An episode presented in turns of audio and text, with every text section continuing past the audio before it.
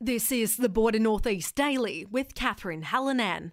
AusNet has rolled out a bushfire mitigation program aimed at cutting power to affected or damaged power lines when there is a fire. AusNet's Prue Crawford Flett says, with a hot and dry summer forecast for the northeast, the technology will play a big part in reducing risks. On the worst days of total fireban days, the REFCL systems are set to a sensitivity to detect any fault across the network that could, could potentially cause a fire.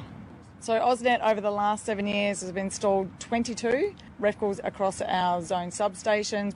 It's been a tragic weekend across the border northeast. Ed Thomas reports. Tragedy struck when a car understood to have rolled down a hill collided with a fence on a private property along Corryong Benambra Road, either overnight on Friday or in the early hours of Saturday morning. Two males in the vehicle, who were identified as being in their 20s from Pakenham and Beaconsfield Upper, were discovered deceased by a member of the public around 3:30 on Saturday afternoon. Police are actively investigating the circumstances, and anyone with information or dashcam footage is urged to contact Crime Stoppers at 1800 333 000 or submit a report anonymously online at crimestoppersvic.com.au. Ed Thomas, Ace Radio. And Bonza will land its first Albury Gold Coast route flight at Albury Airport today, with the much anticipated arrival taking place at 1.15.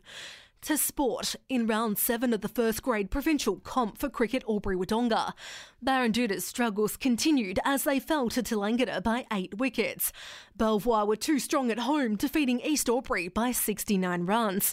New City have had their first win of the season, getting up over Wodonga by four wickets. North Albury proved that the home advantage was nothing as they powered over St Pat's, getting up by 79 runs. Albury's strong form continued with a seven wicket win over Wodonga Raiders, including a 99 not out by Albury captain Ross Dixon. And Dan Christian's Corowa got up in a close one, defeating Lavington by 17 runs, with the star recruit scoring a half century and taking two wickets in the win. And that's the latest in local news and sport.